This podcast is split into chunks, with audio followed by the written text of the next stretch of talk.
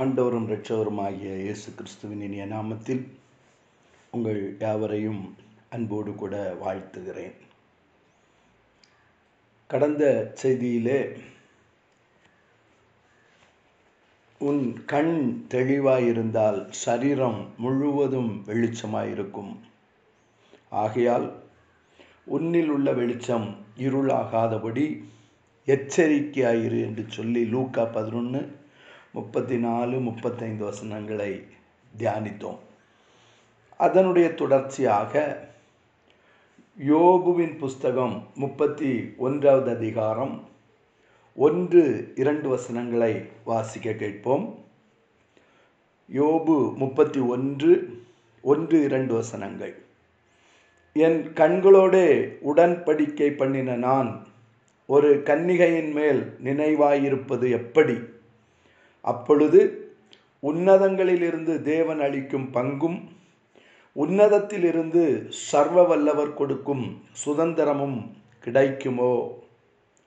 அமேன் இந்த பகுதியில் கண்களோடு கூட உடன்படிக்கை பண்ண வேண்டும் என்று யோபுவின் புஸ்தகத்திலே கர்த்தர் சொல்லுகிறார்.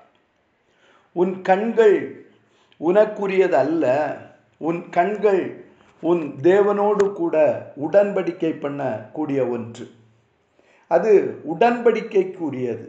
அது தேவனுக்கும் உனக்கும் இடையே உடன்படிக்கை செய்யப்பட வேண்டிய ஒன்று.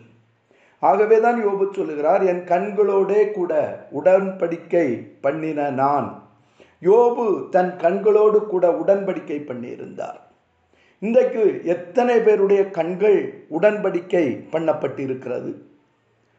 கரங்களை தூக்கி சொல்லுங்க. ஆண்டவரே என் கண்கள் உம்மோடு கூட உடன்படிக்கை பண்ணப்பட வேண்டும். உலகத்தோடு உடன்படிக்கை பண்ண வேண்டிய கண்கள் அல்ல கர்த்தரோடு கூட உடன்படிக்கை பண்ணப்பட வேண்டும். அப்படி உன் கண்கள் கர்த்தரோடு உடன்படிக்கை பண்ணப்பட்டிருக்குமானால் உன் கண்கள் உலகத்திற்கு பின்பாக உலக சிநேகத்திற்கு பின்பாக உலகத்தின் ஐஸ்வர்யத்திற்கு பின்பாக உலகத்தின் ஆடம்பரத்திற்கு பின்பாக செல்லாது. அப்படி உன் கண்கள் உடன்படிக்கை பண்ணப்படாவிட்டால் அந்த யோபு முப்பத்தி ஒன்று ரெண்டு சொல்லுகிறது அப்பொழுது உன்னதங்களிலிருந்து தேவன் அளிக்கும் பங்கும் உன்னதத்தின் பங்கு மேலான ஆசீர்வாதம் ஆவிக்குரிய ஆசீர்வாதம் உன் கண்கள் உடன்படிக்கை பண்ணாவிட்டால் உன்னதத்தின் ஆசீர்வாதத்திற்கு நீ அபாத்திரமாகி போவாய். இரண்டு சர்வ வல்லவர் கொடுக்கும் சுதந்திரமும் உனக்கு கிடைக்காமற் போகும். சர்வ வல்லவரிடத்தில் இருந்து உனக்கு சுதந்திரம் வேண்டுமானால் உன்னதத்தில் இருந்து உனக்கு பங்கு வேண்டுமானால் உன் கண்கள் தேவனோடு கூட உடன்படிக்கை பண்ணப்பட வேண்டும். ஆகவேதான் அதில் சொல்லப்பட்டிருக்கிறது. தேவனோடு உடன்படிக்கை பண்ணப்பட்ட கண்கள் ஒரு கன்னிகையின் மேல் நினைவாயிருப்பது எப்படி? ஒருவேளை நீங்கள் நினைக்கலாம் கன்னிகை என்றால் ஒரு பெண்ணின் மேல் நினைவாயிருப்பது என்று சொல்லப்பட்டிருக்கிறது என்று நினைக்கலாம். உன்னுடைய கையில் இருப்பதை விட்டுவிட்டு கர்த்தர் உனக்கு கொடுத்த சுதந்திரத்தையும் பங்கையும் விட்டுவிட்டு இருப்பதை விட்டுவிட்டு பறப்பதற்கு பின்னால் நீ ஓடிக்கொண்டிருப்பாயானால் அது ஒரு கன்னிகையே. உனக்கு கொடுக்கப்பட்ட காரியங்களில் நீ திருப்தி அடையாமல் பிறரை பார்த்து பிறனுக்குரியவைகளை இச்சித்து நீ ஓடிக்கொண்டிருப்பாயானால் அந்த பிறனுடைய காரியங்கள் எல்லாமே ஒரு கன்னிகையாகவே பார்க்கப்படுகின்றது. எனவே தேவனாய இருந்து நீ பெற்றுக்கொண்ட பங்கையும் தேவனாய கர்த்தரிடத்திலிருந்து நீ பெற்றுக்கொண்ட சுதந்திரத்தையும் பாதுகாக்கும்படியாய் இன்று உன் கண்கள் தேவனோடு கூட உடன்படிக்கை பண்ணப்பட வேண்டும். ஒரு விசை கரங்களை தூக்கி இயேசுவே என் கண்களோடு கூட நீர் உடன்படிக்கை செய்யும். என் சரீரம் முழுவதும் வெளிச்சமாயிருக்கும்படியாய். என்னில் உள்ள வெளிச்சம் இருள் ஆகி போகாதபடிக்கு நான் எச்சரிக்கையாயிருக்கும்படி என் ரெண்டு கண்களையும் நீர் இப்பொழுதே உடன்படிக்கைக்கு உட்படுத்துவீராக.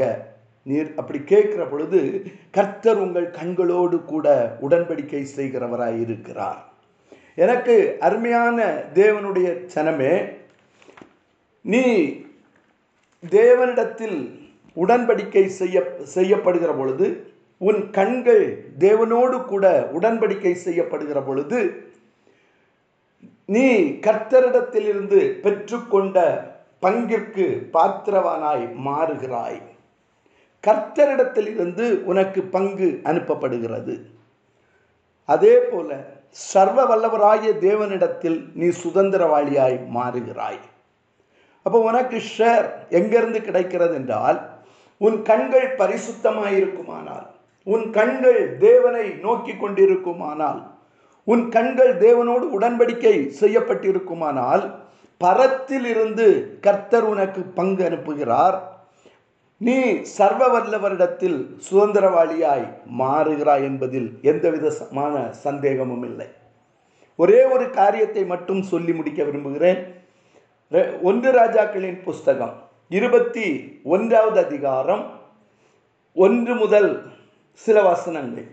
இவைகளுக்கு பின்பு எஸ்ரேலனாகிய நாபோத்துக்கு எஸ்ரேலிலே சமாரியாவின் ராஜாவாகிய ஆகாவின் அரண்மனை அண்டையிலே ஒரு திராட்சை தோட்டம் இருந்தது. அல்லேலூயா நன்றாக கவனியுங்கள் எஸ்ரேலனாகிய நாபோத் அவனுக்கு ஒரு சின்ன திராட்சை தோட்டம் அந்த ஆகாப் ராஜாவின் அரண்மனை அண்டையிலே இருக்கிறது. ஆகாபிற்கு அந்த இஸ்ரேலனாகிய நாபோத்தின் திராட்சை தோட்டத்தின் மேல் ஒரு ஆசை. அவனுடைய கண்கள் உடன்படிக்கை செய்யப்படாத அவனுடைய கண்கள் அந்த நாபோத்தின் திராட்சை தோட்டத்தை இச்சித்தது என்று சொல்லி வாசிக்கிறோம். உன் கண்கள் உடன்படிக்கை செய்யப்பட்டிருக்குமானால் நீ அடுத்தவனுடைய திராட்சை தோட்டத்தை இச்சிக்க மாட்டாய். உன் கண்கள் உடன்படிக்கை செய்யப்பட்டிருக்குமானால் அடுத்தவனுடைய மனைவியை இச்சிக்க மாட்டாய். உன் கண்கள் தேவனோடு கூட உடன்படிக்கை செய்யப்பட்டிருக்குமானால் அடுத்தவனுடைய பணத்தை நீ இச்சிக்க மாட்டாய். எனக்கு அருமையான தேவனுடைய பிள்ளையே இன்னைக்கு எத்தனை கிறிஸ்தவர்கள் கோர்ட்டில் போய் நின்று கொண்டிருக்கிறார்கள். காரணம் என்ன தெரியுமா? அவர்களுடைய பொருளாசை அவர்களுடைய இச்சை இதுவும் ஒரு கன்னிகையே. கன்னிகை என்றால் பெண் என்று நினைக்க வேண்டாம். ஆ- அந்த ஆகாப் நாபோத்தின் திராட்சை தோட்டத்தை இச்சித்தான் என்று சொல்லி பார்க்கிறோம். ஆகோ நாபோத்தோட பேசி உன் திராட்சை தோட்டம் என் வீட்டிற்கு அடுத்திருக்கிறபடியால் அதை கீரை கொள்ளையாக்கும்படி எனக்கு கொடு என்று கேட்கிறான். அவன் ராஜாவாக இருக்கிறான் ஆனால் அவனுக்கு திராட்சை தோட்டம் நாபோத்தின் திராட்சை தோட்டத்தின் மேல் ஒரு இச்சை. திராட்சை தோட்டம் என்பது கர்த்தருடைய சபையை குறிக்கிறது. கர்த்தருடைய பிள்ளைகளை குறிக்கிறது.